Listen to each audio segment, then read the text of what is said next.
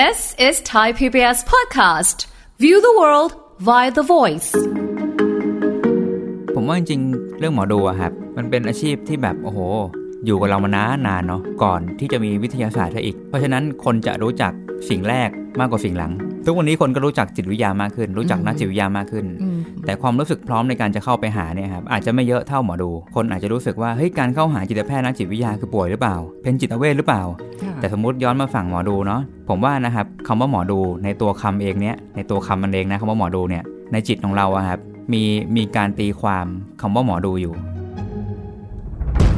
ฟังทุกเรื่องสุขภาพ อัปเดตททุกโรคภัย ฟังรายการโรงหมอ กับดิฉัน สุรีพร วงศิตพรค่ะ This is Thai PBS podcast.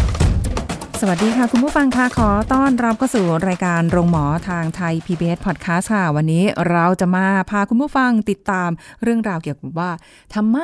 คนถึงชอบดูหมอดูมากกว่าที่จะปรึกษานักจิตวิทยาเอ๊ยยังไงกันนะคะ เดี๋ยวคุยกับดร สุวัวุฒิวงศ์ทางสวรรค์นักจิตวิทยาการปรึกษาค่ะคุณเอิญสวัสคดีรับค่ะสวัสดีครับคุณลีสวัสดีครับคุณผู้ฟังอ่าคำถามแรกถามคุณเอิญก่อนครับผมชอบดูหมอดูไหมไม่ไม่เลยครับ ไม่เลยเหรอกลัวกลัว กลัว กลัวอะไร กลัวใจไม่นิ่ง เออ แต่บางทีก็กลัวคำตอบนะ ยิ่งถ้าเกิดแบบอ่าใครมาบอกว่าหุยคนนี้นะอื้อหืออย่างแม่นเลยอะไม่มเออ อันนี้เราก็จะแบบเฮ้ยถ้าเกิดเขาทายมาแล้วไม่ไม่โอไม่เคดีล่ะอะเออมันก็จะแบบเฟลเฟลเนาะมันก็จะรู้สึกแบบ โอ้ยมันแย่อะอืมแต่ถ้าทายว่าดีมันก็จะแบบ เออ แต่ว่า ในบางอย่างอะคนเราอะมันก็เจอปัญหาหลายอย่างเนาะแต่ว่าเราบางทีในหลาย ๆ ปัญหาเราจะใช้หมอดูในการที่จะเป็นคนตอบปัญหาของเรา มากกว่าที่จะปรึกษาเออนักจิตวิทยาหรือหรือใครก็แล้วแต่ที่เรารู้สึกว่าเออเราปรึกษาได้หรืออะไรเงี้ยทำไมถึงเชื่อหมอดูมากกว่า อืมผมว่าจริงๆเรื่องหมอดูอะครับ มันเป็นอาชีพที่แบบโอ้โห อยู่กับเรามานานนานเนาะใช่เพราะว่าถ้าย้อนกลับไปหลายปีอะครับ แต่ไม่รู้หลายไม่หลายไม่รู้หลายร้อยปีหรือพันปีอะเนาะก็จะมีโหราศาสตร์อืมโหราศาสตร์เนี่ยอยู่มาเก่าแก่มากเพราะว่าเป็นเรื่องศาสตร์ของดวงดาวเนาะมันก็จะมีของแบบเอ่ออาจจะเป็นตั้งแต่ชนเผ่า อาจจะเป็นชาแมน อาจจะเป็นคนที่เชื่อเรื่องเกี่ยวกับดวงดาว แล้วมันก็พัฒนามาสู่การเก็บสถิติเกี่ยวกับพื้นดวงชะตาการเกิดอะไรเงี้ยครับค่ะเพราะงั้นเรื่องเนี้ยศาสตร์พวกเนี้ยครับมันมาด้วยความเชื่ออยู่ก่อนที่จะมีวิทยาศาสตร์ซะอีกอืม จริง ๆ วิทยาศาสตร์มีอยู่แล้วเนาะแต่ว่าการก่อขึ้นมาของวิทยาศาสตร์ หรือศาสตร์หรือความรู้ที่จับต้องได้และสรุปเป็นระบบเนี่ย มันเกิดขึ้นหลังความเชื่อ เพราะฉะนั้นยังไงก็ตามอะครับเออเขาเป็นประเทศไทยเนี่ย ด้วยสิ่งที่มันเป็นโหราศาสตร์ หรือเป็นหมอดูพวกเนี้ยอยู่มานานกว่าอยู่แล้ว ในขณะที่ศาสตร์จิตวิทยาหรือศาสตร์ทางจิตเวชอะไรเงี้ยครับทางแพทยศาสตร์แล้วก็ตามเนี่ยมันเกิดขึ้นมาทีหลังอืมเพราะฉะนั้นคนจะรู้จัก สิ่งแรกมากกว่าสิ่งหลังค่ะ สิ่งหลังเนี่ย ถ้าถามว่าทุกคนทุกวันนี้รู้จักไหมจิตวิทยาคืออะไร ผมว่าไม่ไม่ค่อยนะไม่เยอะนะอืมสัดส่วนเผลอร้อยเปอร์เซ็นต์อาจจะรู้จักสักยี่สิบเปอร์เซ็นต์ค่ะแต่อย่างน้อยก็มากขึ้นกว่าเมื่อก่อนที่อาจจะรู้จักแค่ห้าเปอร์เซ็นต์ทุกวันนี้คนก็รู้จักจิตวิทยามากขึ้น รู้จักนักจิตวิทยามากขึ้นอืมแต่ความรู้สึกพร้อมในการจะเข้าไปหาเนี่ยครับอาจจะไม่เยอะเท่าหมอดู มันอาจจะเป็นความรู้สึกที่ยังรู้สึกว่าการจะไปคุยกันนะจิตวิทยาหรือว่าจิตแพทย์เนี่ยเหมือนเหมือนเราจะมีความรู้สึกว่ามันคือคนคนเดียวกันแหละ แต่บางคนอาจจะใช้เออจิตวิทยามันเป็นวิชาหรือเปล่าอ่าอ่าอันนี้ถ้าหมอก็คือจิตแพทย์ครับแล้วก็การจะเดินเข้าไปคุยอะเออเราอาจจะบางทีบางทีรวมๆอย่างเงี้ยครับคนอาจจะรู้สึกว่าเฮ้ยการเข้าหาจิตแพทย์นักจิตวิทยาคือป่วยหรือเปล่า อืมอืมอืมเป็นจิตเวชหรือเปล่าค่ะหรือแบบต้องมีปัญหาหนักแล้วหรือเปล่าเงี้ยครับเพ ราะว่าการเข้าไปคุยกับจิตแพทย์กับนักจิตวิทยาเนี่ย มันจะมีเหมือนคล้ายๆสิ่งที่เรียกว่ามายาคติเนาะ บางทีเราจะเห็นตามละครเมื่อก่อน ที่แบบจะต้องใส่บทจิตแพทย์มาตอนจบที่ตัวร้ายเนี่ยค่ะบ้าไปเลย เออ เออ แล้วก็เข้าหลังคาแดงอะไรเงี้ยที่เขาว่ากันอ่าถูกไหมครับ ก็จะมีภาพว่าจิตแพทย์ทำงานแบบนั้นอืมถ้าถามว่าใช่ไหมก็ใช่ แต่ไม่ใช่ทั้งหมดนะครับค่ะเพราะจริงแล้วงานของจิตแพทย์เนี่ยก็จะมีส่วนของคนปกติด้วย ที่อาจจะมีปัญหาการนอนหลับ หรือบางทีมีปัญหาความเครียดอย่างเงี้ยครับแล้วจำเป็นต้องพบจิตแพทย์ อาจจะมียาบางตัวช่วยให้คลายเครียดได้เหมือนกันค่ะหรือฝั่งนักจิตวิทยาเองก็ตาม ก็จะปรากฏในหนังที่แบบหรือตามข่าวที่ว่าโน้มน้าวใจโน้มน้าวใจ มีพูดให้เราแบบคอยตามอืมอาจจะมีข่าวเรื่องเกี่ยวกับการหลอกลวงอะไรเงี้ยฮะค่ะเออบางทีมันก็ทำให้คนรู้สึกไม่แน่ใจว่าเอ๊ะการเข้าไปหาจะโอเคไหมอืมแล้วถ้าเปิดเรื่องคุยเนี่ย มันจะแบบทำให้รู้สึกเหมือน มีปัญหาหรือเปล่า ผิดปกติไหมค่ะจะถูกเปิดมิติที่มันลึกๆ แล้วเราไม่พร้อมจะเปิดหรือเปล่าอืมอีกอย่างหนึ่งก็คือว่านักจิตวิทยากับจิตแพทย์ก็เป็นคนเหมือนเราค่ะมันคือการเปิดไปคุยเรื่องชีวิตที่เป็นกับคนเท่าๆเราค่ะแต่สมมติย้อนมาฝั่งหมอดูเนาะผมว่านะครับคำว่าหมอดูในตัวคำเองเนี้ยในตัวคำมันเองนะคำว่าหมอดูเนี่ย ในจิตของเราอะครับ มีมีการตีความคำว่าหมอดูอยู่อืมยังไง อ่า ผมลองถามคุณลีเนาะอ่าเราเวลาเราได้ยินคำว่าหมอดูเนี่ยครับหมอดูสำหรับเราเนี่ย เรามองว่าเป็นยังไง มันเป็นยังไง หมอดู อันนี้ที่ได้ยินบ่อยๆ ที่รู้ว่าหมอดูก็คู่กับหมอเดานี่แหละหมอเดาซึ่งเอออาจจะเป็นหมอเดาก็ได้ ก็เดาตรงด้วยนะ อะไรอย่างเงี้ยอืมๆนะคะหมอดูก็คืออืมนิยามไม่ถูกอะ อ่า ผมลองนิยามฝั่งผมเนาะอ่าโดยคำนะครับ หมอดูคือผู้ล่วงรู้บางอย่างที่เราไม่รู้ อืม ผู้ร่วงรู้ในบางอย่างที่เราไม่รู้ ใช่ ซึ่งอาจจะหมายถึงอนาคต หรืออาจจะหมายถึงพื้นดวงชะตา หรืออาจจะหมายถึงชีวิตของเราที่ถูกลิขิตไว้แล้วอืมเป็นบทละครที่ถูกลิขิตไว้แล้วค่ะเพราะงั้นหมอดูอะครับ จะทำหน้าที่ในสิ่งที่เรารับรู้นะ เหมือนเป็นคนที่ spoil ครับผมว่า spoil คือแอบบอกตอนจบล่วงหน้า แอบบอกสิ่งที่จะเกิดขึ้นล่วงหน้า เป็นการทำนาย เป็นการคาดการณ์เป็นการบอกถึงสิ่งที่จะเกิดขึ้นในลำดับถัดไป หรือ อธิบายเหตุผลของสิ่งที่เกิดขึ้นมาก่อนหน้านี้อ่าซึ่งอาจจะหมายถึง เออเป็นเพ่อกรรมเก่าเราเคยได้ยินไหมฮะ เป็นเพ่อกรรมเก่าเราเคยผูกชะตากับเขามาชาตินี้แล้วอ่าบางคนอาจจะไม่แค่หมอดูแล้ว คือบางคนมีไสยศาสตร์โผล่เข้ามาด้วยอ่าฮะมีเรื่องกรรมเก่า มีเรื่องการทำแก้กรรมอะไรก็ไม่รู้ค่ะเนาะเพราะงั้นนะครับคำว่าหมอดูเนี่ย เราเลยรู้สึกว่าเราเข้าไปหา เพราะเขาคงรู้บางอย่างที่เราไม่รู้อืมและเราอยากให้เขาช่วยเปิดให้หน่อย ว่าไอ้ที่เราไม่รู้เนี่ยอะไร ขอรู้ล่วงหน้าซะหน่อยเถอะ ชี้เป้าให้หน่อย เหมือนก็อยากรู้คำตอบ อยากรู้คำตอบล่วงหน้า เพราะงั้นจิตเราจะเข้าไปด้วยความเชื่ออยู่บางอย่างอยู่แล้วครับค่ะว่าเขาน่าจะรู้บางสิ่งแหละ ถูกไหมครับ แต่ก็หมอดูมันก็เป็นคำว่าหมอดูหมอในดูบางคนนะใช่ แต่บางคนเขาบอกว่าเออหมอดูคู่หมอเดาดูอ่าสนุกสนุกค่ะทีนี้มันขึ้นอยู่กับว่าในจิตใจของคนคนนั้นนะครับ ไปดูเพราะสนุกจริงหรือๆหรือไปด้วยความซีเรียสว่า หมอดูจะต้องรู้ ทีนี้ผมเชื่อว่ากลุ่มลูกค้าของหมอดู มีหลายบุคลิก บุคลิกที่ชอบดูสนุกสนุก ต่อให้พูดใช่บ้างไม่ใช่บ้างก็ช่างมันสนุกสนุกอืมไม่เก็บมาใส่ใจก็มี กับคนที่อาจจะแบบจิตอ่อนไหวง่าย ฟังปั๊บฉันว่าต้องใช่แน่อืมๆแล้วไปไปยึดติดกับคำตอบที่หมอดูให้ ก็มี ค่ะเออเพราะงั้นเรื่องเนี้ยครับต้องบอกทุกคนว่า คนที่จะเข้าไปดูหมอดูเนาะผมอยากให้รู้จักตัวเองเยอะๆหน่อย ว่าว่าตัวเราเนี่ยเป็นคนดูเอาสนุก หรือเปล่า หรือจริงๆพื้นฐานเราอะ่ะเป็นคนที่มีความอ่อนไหว และอาจจะมีแนวโน้มในการถูกชี้นำได้ง่ายอืมทีเนี้ยคำว่าหมอเดามันเลยมีความน่าเป็นห่วงตรงที่ว่า สมมุติถ้าเกิดทิศทางที่หมอเดาเนาะหรือเรียกหมอดูก็ได้คนนั้นบอก แล้วมันเป็นการชี้บางสิ่งบางอย่าง ที่อาจจะทำให้เราคล้ายๆ ไม่อยู่กับปัจจุบันค่ะอ่าหรืออาจจะไปทำอะไรบางอย่างเทอะทะล่าผิดทาง แล้วมันทำให้เราแบบคล้ายๆใช้ชีวิตได้ไม่ค่อยดี พวกเนี้ยก็จะเป็นภัยกับเรามากกว่า อืมอืมจริงๆแล้วหมอดูอะครับจะเป็นเหมือนที่ปรึกษาปัญหาชีวิตแหละ ค่ะ ในคนแบบสำหรับคนยุคเก่าๆที่แบบ เวลาไปหาหมอดูนะปกติเวลาคนชีวิตดีๆอะอาจจะไม่ค่อยไปดูหมอ แต่เรามักจะไปดูหมอดูตอนที่ชีวิตไม่ค่อยดี ใช่ เพราะเพราะเราอยากรู้ว่าความไม่ดีนี้จะสิ้นสุดเมื่อไหร่ และมันจะหมดลงได้ด้วยวิธีอะไร อืม เหมือนกับอ่าว่าเราต้องการหาทางออกอะ ใช่ครับแล้วก็โดยการที่เราไปหาคนคนหนึ่งที่คิดว่าใช่เขาน่าจะที่ให้น่าจะคำตอบเปิดเราให้ได้มีแสงสว่างขึ้นมาใช่ เพราะว่าเวลาคนอยู่ในความมืดมิดนะครับเขาต้องการหาแสงสว่างเสมออืมเขาเลยรู้สึกว่าหมอดูนี่แหละน่าจะเป็นคนที่สามารถเบิกเนตรให้เขาได้ค่ะอ่าอาจจะบอกว่าชะตาเป็นอย่างนี้นะหรืออาจจะบอกว่าอ่ามันจะสิ้นสุดตรงนี้นะหรืออย่างเช่นเราจะได้ยินประจำนะดวงความรักเงี้ยเขาจะกลับมาไหม เขามีคนอื่นหรือเปล่าเออเออเออคนไหนดีระหว่างสองคนนี้พื้นดวงเป็นยังไงอืมเป็นไงครับ จิตจิตของเรามีความกังวลสับสนอยู่ แล้วเราอยากให้ใครสักคนมาช่วยฟันธงให้หน่อย ค่ะ ว่าอันนี้นะ อืมถูกไหมฮะ แต่สิ่งที่น่าห่วงเป็นอย่างนี้ครับ เอ่อผมมองจากฝั่งนักจิตวิทยาเนาะการดูหมอดูอะครับ มันเป็นการเชื่อว่ามีบางสิ่งบางอย่างที่มีอำนาจอยู่นอกตัวเรากำหนดเราอยู่ อืมเราเชื่อเรื่องอำนาจนอกตัวที่กำหนดเราอยู่ แต่ในฝั่งจิตวิทยาครับ เราจะไม่มีการทำนายแบบนั้น เราเราจะดูจากพื้นฐานความเป็นจริงตามเรื่องราวของชีวิตเขาตามพื้นฐานบุคลิกเขาค่ะ แล้วสิ่งเนี้ยจะสามารถพอจะทำนายได้ว่า คนที่มีบุคลิกอย่างเนี้ย อาจจะมีแนวโน้มไปทางไหน ซึ่งมันเป็นเรื่องวิชาการ อืมอย่างเงี้ยครับเป็นทางสถิติหรือทางอะไรก็ตามที่มันมีสิ่งที่มันจับต้องได้ เรื่องเนี้ยเราจะเชื่อเรื่องอำนาจในตัวมากกว่า ว่าชีวิตจะดีหรือไม่ดี บางครั้งมันขึ้นอยู่กับว่าเรามีสติ และรู้จักตัวเองและรู้จักชีวิตนี้มากน้อยแค่ไหนอืมยิ่งรู้จักตัวเองมากการกำหนดทิศทางให้ตัวเองชอบ ก็ยิ่งได้มากค่ะยิ่งรู้จักโลกใบนี้มากยิ่งเห็นทางเลือกมาก เรายิ่งรู้ว่าเรามีช่องให้เราลงหลายช่องเลย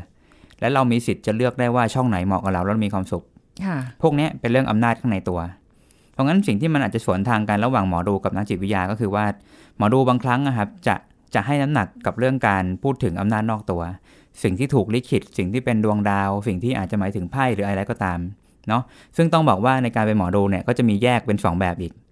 แบบที่สุดท้ายหมอดูจะย้อนกลับมาว่าสุดท้ายคุณต้องเป็นคนเลือกเอง ว่าค่ะชีวิตคุณจะเอายังไงอืมจะให้ดวงชะตานำคุณไปอย่างนี้ก็ได้ หรือคุณจะเป็นผู้ขีดดวงชะตาของคุณใหม่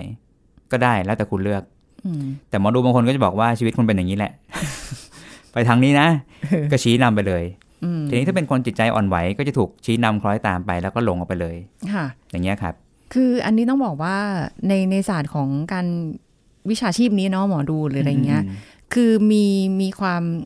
เป็นวิชาชีพของเขาอะก็ครับก็เราไม่ได้ไม่ได้ไปโจมตีหรือว่าอ่าอะไรไม่ได้นะโจมไม่ตีไม่ไม่ไม่เกี่ยวกันนะ อันนี้ครับแค่บอกว่าที่คนเราเลือกที่จะไปอืมดูหมอดูมากกว่าเนี่ย มันมันอาจจะเป็นด้วยเรื่องของความเชื่อเรื่องของความคเชื่วามอรู้สึกใช่ว่าครับเออไปหาตรงจุดนี้แล้วอ่าหนึ่งก็ น่าจะเข้าหาง่ายกว่าด้วยอืมหรือเปล่าด้วยแหละ เพราะว่ามีอยู่ทุกหย่อมย่าอืมมีทุกศาสตร์นะคะ หลายใช่ๆแล้วแบใครบๆก็ไปดูกันนะครับฮะใครๆก็ไปดูกันใช่คนที่ไม่ป่วยใช่ก็ไปดูกัน ขนาดว่าบางคนที่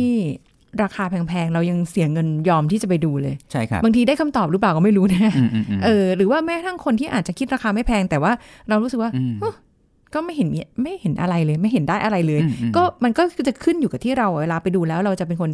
ตัดสินตัดสินใจยังเอไงอยังไงจะเชื่อไหมอะไรอย่างเงี้ยเนาะใช่อืมใช่แต่มันก็จะคนละแบบกับนักจิตวิทยานักจิตวิทยาใช่ครับนักจิตวิทยาจริงๆจะพยายามให้เรากลับมารู้จักตัวเองให้มากที่สุด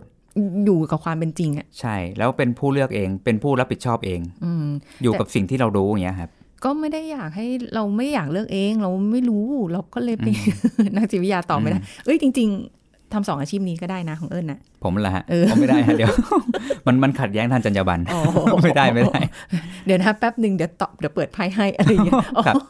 แต่ก็ไม่ใช่ผมไม่ดูนะ คือผมก็แบบบางทีก็มีดูบ้างสนุกสนุกๆอะไรเงี้ยครับอืมอืมแต่จะเป็นคนที่รู้ตัวเองว่าจะระวังในการดู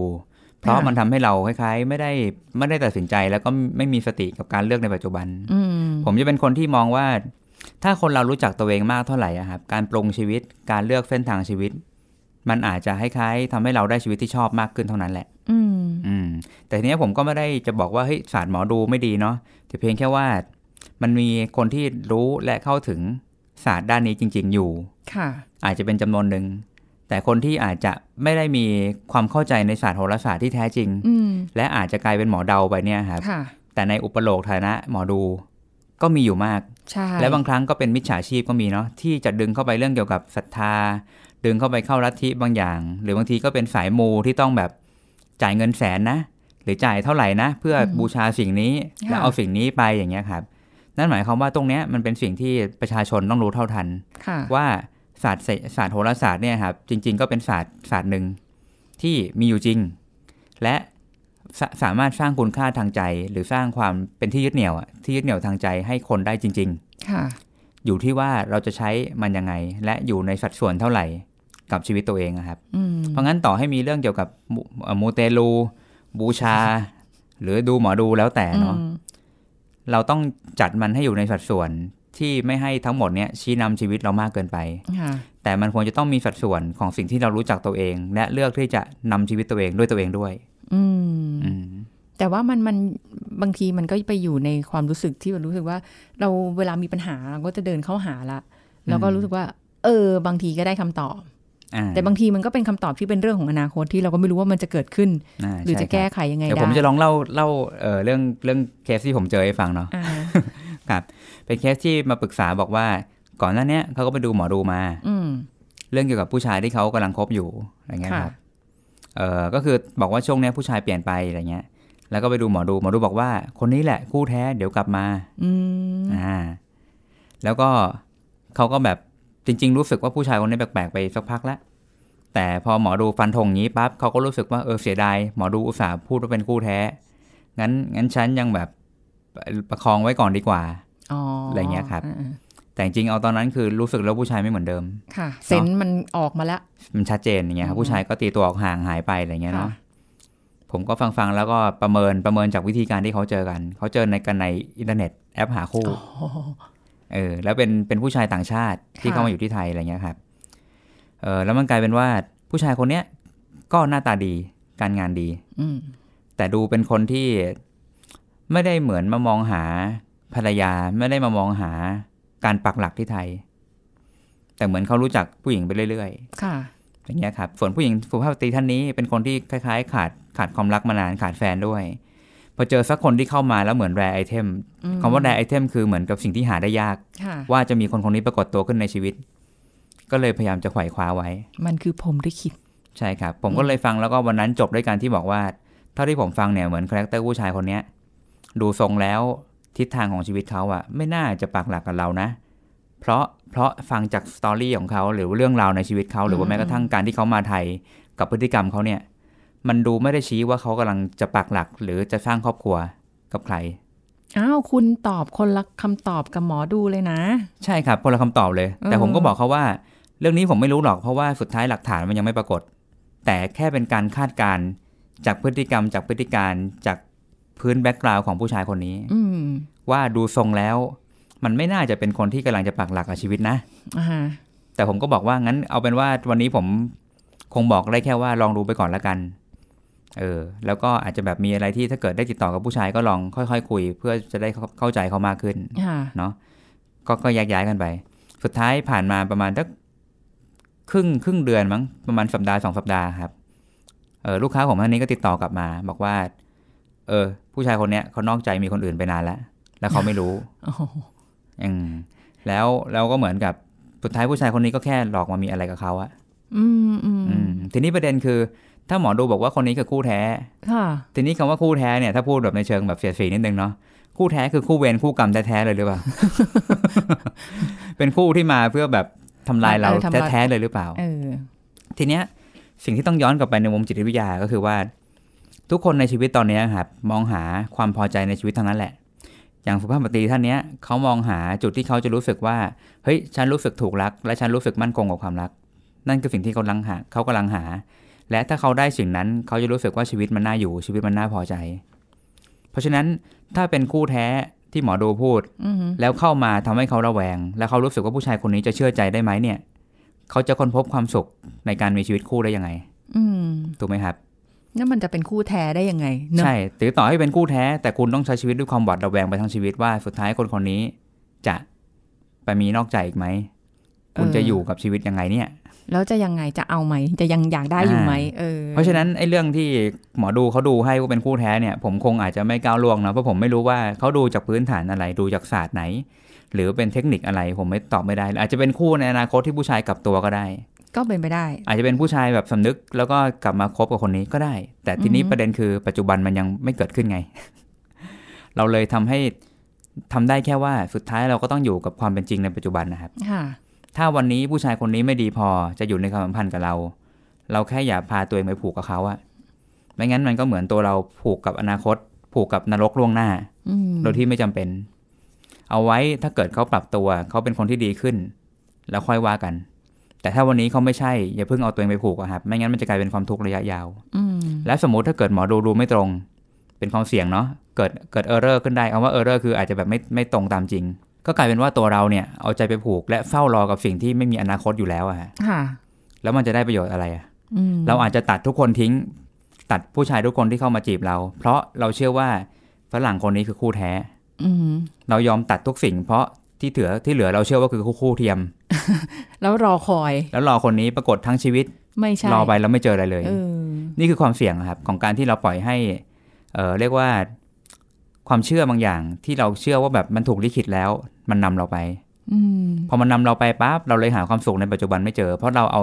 ความสุขเราไปเดิมพันกับอนาคตค่ะวันนี้ฉันทุกข์ไปก่อนได้ แต่ฉันเชื่อว่าอนาคตฉันเจอความสุข แต่บางทีมันอาจจะไม่เจอความสุขก็ได้นะเพราะการฉะนั้นจะมีมันความสุขบางครั้งมันต้องวันเนี้ย อืม มันเลยอืมกลายเป็นว่าให้ให้ดูในณปัจจุบันใช่ครับ ใช่ไปนั้นจริงแล้วผมเจอเคสอย่างนี้เยอะมาก ที่ที่แบบดูหมอ ดูนู่นดูนี่มาสุดท้ายก็ต้องกลับมาหานักจิตนะครับ เพราะว่า เขารู้สึกว่าหมอดูแต่ละคนก็มีความเห็นไม่เหมือนกันอืมหรือบางทีอาจจะความเห็นเหมือนกัน บอกปลายทางได้ แต่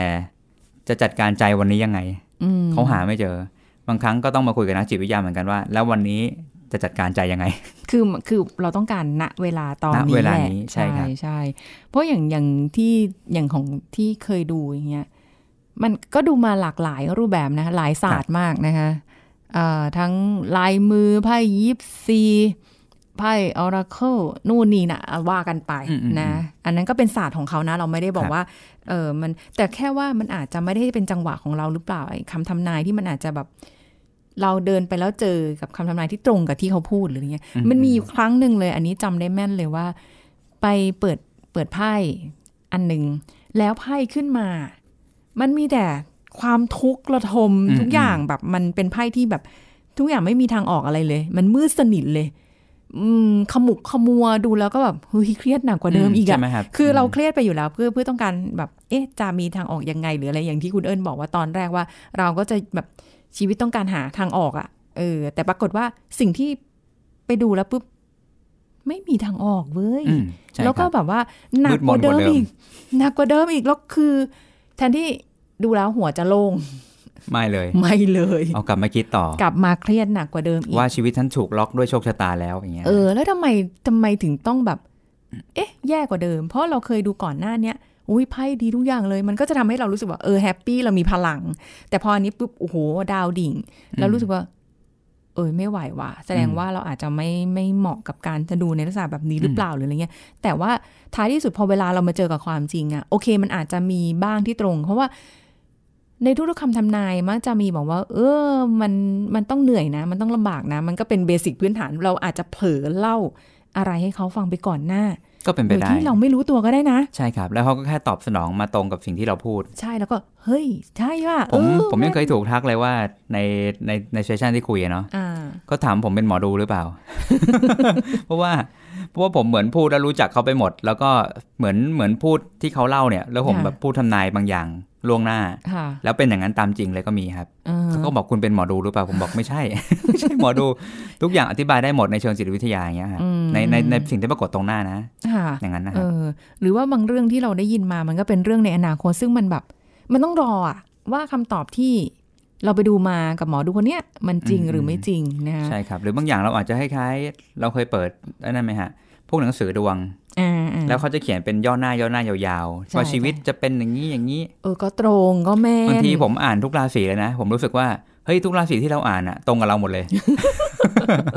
ไม่เห็นมีความจำเพาะเลยเพราะว่าบางครั้งอะฮะประสบการณ์ชีวิตคนเรามันกว้างขวางมาก เราอยู่กันมาหลายสิบปีเนาะอืมประโยคพวกเนี้ยมันต้องตรงกับบางอย่างในใจเราบ้างแหละ มันถึงมีความรู้สึกเกิดการเชื่อมโยงว่าเฮ้ยประโยคนี้ตรงกับฉันอืมอืมอย่างเงี้ยครับ คือที่คุยกันในเรื่องนี้ก็ไม่ได้อยากให้แบบว่าโอ้โหไปไปงมงายอ่าจนเราต้องแบบเสียหน้าที่การงานเสียเงินจนแบบโอ้โห มันเสียใช่ครับความเป็นตัวตนน่ะใช่ใช่ชีวิตเราไม่ควรที่จะต้องไปผูกกับอืมการการดูหมอดูอย่างเดียวอะ่ะอืมเรามีอย่างอื่น เพราะว่าอันเนี้ยคือเป็นเป็นประโยคที่เอ่อ ผู้ใหญ่พูดให้ฟังนะคะ เพราะว่าพอดีเพิ่งทำงานใหญ่ ๆสำเร็จไปสองงานนะคะ เรารู้สึกเหมือนแบบโอ้โหโล่งเราก็คุยกันเล่นๆนะคะ คุณผู้ฟังกับผู้ใหญ่ท่านนี้บอกว่า โอ้โหเนี่ย พอหลังจากสองงานนี้เสร็จนะต้องไปทำบุญเติมบุญครับเพิ่มและรู้สึกว่าโอ้โหเราใช้แต้มบุญไปเยอะมากนะคะอืมแล้วก็อะบวกกับคำทำนายที่บอกว่าเฮ้ยมันกว่าจะสำเร็จมันเหนื่อยนะหรืออะไรมันก็มันก็ใช่แหละเพราะว่างานทุกงานอะ มันไม่ได้ราบรื่นอยู่แล้ว มันเป็นเรื่องปกติ พอผู้ใหญ่ได้ฟังคือเขาถึงกับแบบเฮ้ยถึงขนาดว่าเราต้องแบบไปทำบุญเลยเหรไปอทำบุญเลยเหรอเพิ่มเพิ่มบุญให้ตัวเองขนาดนั้นเลยเหรอ หรือว่าทำงานนี้ต้องใช้แต้มบุญขนาดนั้นเลยเหรอนะคะก็เขาก็บอกว่าจริง ๆ แล้วเนี่ยอะมันก็เป็นความเชื่อนะไม่ได้ว่าอะไร แต่ว่าอย่าลืมว่าตัวเราเนี่ยก็ได้ทำให้มันเกิดชิ้นงานแล้วก็ใช่ครับ ประสบความสำเร็จได้ผ่านงานนั้นมาได้ใช่ไม่ใช่แบบค่พาะเรื่องของดวงอย่างเดียว เออใช่แต่ต้องบอกว่าถ้าบางคนเชื่อนะก็จะบอกว่าตัวเราส่วนหนึ่งอืมการอำนวยความสะดวกจากสิ่งศักดิ์สิทธิ์ก็ส่วนหนึ่งโอ้แต่ว่าก็มีมีบ้าง ถ้าถ้าการทำบุญนั้นเนาะค่ะเออทำให้เรารู้สึกว่ามันเป็นความอิ่มเอมใจที่ได้ทำอืมเนาะแล้วก็เออมันอาจจะทำให้เรารู้สึกมีขวัญกำลังใจค่ะก็ทำไปเถอะ แต่สำคัญบนพื้นฐานที่ว่าการทำบุญนั้นไม่ได้เบียดเบียนตัวเองอืมผมมองว่าการทำบุญนะครับไม่ว่าจะทำบุญเพื่ออำนวยความสะดวก ให้ตัวเองได้มีโชคลาภ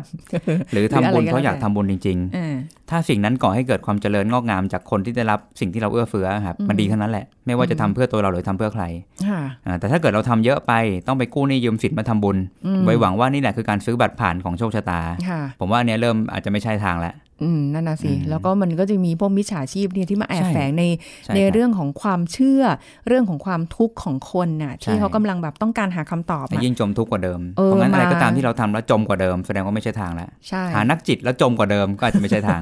หาหมอดูแล้วจมกว่าเดิมก็อาจจะไม่ใช่เหมือนกันค่ะ บางทีชีวิตเราก็ลิขิตตัวเองนะใช่เอครัอบมันไม่ได้บอกว่าทุกอย่างจะ ถูกลิขิตมาแล้วตัวเราไม่ต้องทำอะไรเลยโอ้ยถ้าอย่างนี้นอนสบายๆแล้วมีเงินก็ดีดีอืมใช่ไหมมันไม่งั้นคงไม่ต้องมานั่งทำงานหาเงินลำบากกัน แต่ว่าเราก็ไม่ได้อยากให้คุณผู้ฟังไปฝากชีวิตไว้กับการดูดวงที่เรารู้สึกว่าในในบางมุมอะมันมาในแนวแนวมิจฉาชีพใช่ครับมาฉกฉวยโอกาสในความเชื่อในความทุกข์ของคนแล้วอืมสูบเลือดสูบเนื้อเราใช่ไปใช่อะแบบนั้นครับอะเออเราก็ทุกข์อยู่แล้วอะอืมก็ต้องระวังเยอะ ๆ นะคะ มันก็มีพวกแบบเออเดี๋ยวอ่าเดี๋ยวนี้เยอะนะมิจฉาชีพครับ ใช่ มันห้าสิบห้าสิบอยู่แล้วแหละอืมเชื่อครึ่งไม่เชื่อครึ่งนะคะ อันไหนดีเราก็เออให้มันเป็นแรงพลัง แต่ถ้าอันไหนไม่ดีก็ เออ ก็แค่ระวังไว้ แต่ก็ไม่ได้หมายความว่าจนโอ้โหฉันทำอะไรอืมหรือการที่บอกว่าคุณจะมีโชคนอนรอเลยทีนี้มมเพื่อจะถูกรางวัลที่หนึ่งใช่ครับ มันเป็นไปไม่ได้อยู่แล้ว ใช่ ก็นะคะสุดท้ายอยากเชิญชวนครับว่า เอ่อ การพบนักจิตวิทยาการปรึกษาเนาะไม่ใช่ว่าเราต้องเจ็บป่วยค่ะบางครั้งมันเป็นการคล้ายๆมาทำความเข้าใจชีวิต มาแลกเปลี่ยนมุมมองบางอย่าง เพื่อให้เราคล้ายๆมีวัตถุดิบสำคัญในการใช้ชีวิตให้มีความสุขค่ะครับบางทีการคุยมันเป็นทั้งการค้นหาตัวเองให้เจอการพัฒนาตัวเอง หรือแม้กระทั่งการพูดถึงสิ่งที่ยังไม่เคยถูกจัดระเบียบในจิตใจเราก็ได้ เป็นประโยชน์เท่านั้นแหละครับยังไงก็อยากลองให้มาเปิดประสบการณ์กันอืมไม่ใช่แค่พบหมอดูเนาะมาลองค่ะพบนักจิตวิทยาการปรึกษาสักท่านหนึ่งอะไรเงี้ยครับที่เรารู้สึกว่าเฮ้ยการคุยกับคนนี้ทำให้เรารู้สึกเหมือนได้วัตถุดิบสำคัญในชีวิตค่ะแล้วบางทีพวกนี้เราอาจจะรู้สึกว่าเฮ้ยบางครั้งเราอาจจะ มาทางนี้อาจจะเหมาะกับเรามากกว่าก็ได้อืมอยากให้ลองเปิดใจครับ ซึ่งเดี๋ยวนักจิตวิทยาเขาก็จะไปจัดการชีวิตของเขาต่ออีกทีหนึ่งครับผมด้วยการตีกลองเล่นดนตรีบำบัดตัวเอง มีกลองที่ออฟฟิศอะโอเค วันนี้ขอบคุณคุณเอิญค่ะครับสวัสดีครับะอะทางเลือกนะคะ แล้วแต่เลยเอาเอาที่สบายใจนะคะ วันนี้หมดเวลาแล้วค่ะ คุณผู้ฟังคะพบกันใหม่ครั้งหน้า กับรายการโรงหมอทางไทย PBS Podcast ค่ะ วันนี้ลาไปก่อนนะคะ สวัสดีค่ะ This is Thai PBS Podcast. พฤติกรรมใดที่ทำให้คนมีเสน่ห์ต่อผู้อื่น ตามคำบอกกล่าวของรองศาสตราจารย์สุนีสินทุเดชะ ผู้ช่วยศาสตราจารย์ดรจันวิพาดีลกสัมพันธ์ ผู้เชี่ยวชาญด้านความสัมพันธ์และครอบครัว มาเล่าให้ฟังครับ ทุกคนเนี่ยอยากจะเป็นคนดี อยากจะเป็นคนน่ารักในสายตาของคนอื่นนะคะ ดึงดูดคนอื่นได้ด้วยเสน่ห์นะคะ ซึ่งจันวิพาชอบมากเลยท่านอาจารย์ของจันวิพาเนี่ยท่านให้ไว้นะคะท่านอาจารย์สุนีสินทุเดชะอ๋อพวกเราอาจารย์คงรู้จักนะคะค่ะท่านอาจารย์แม่เนี่ยท่านบอกไปไหนก็ตามเนี่ยเอ่อเราต้องมาดต้องตาวาจาจับใจภายในยอดเยี่ยม ฟังดูง่ายสั้นๆเนาะแต่ก็ไม่ง่ายนะที่จะทำอะค่ะมาดต้องตาเนี่ยนะคะ คนมองมาปั๊บเนี่ย first impression ของอ๋อการที่มองเห็นเนี่ยนะคะค่ะเราจะรู้สึกเป็นคนที่ดูให้ความสดใสร่าเริงยิ้มแย้มแจ่มใสอ่อนน้อมถ่อมตนนะคะ ให้เกียรติคนอื่น สง่างาม วางตัวเหมาะสม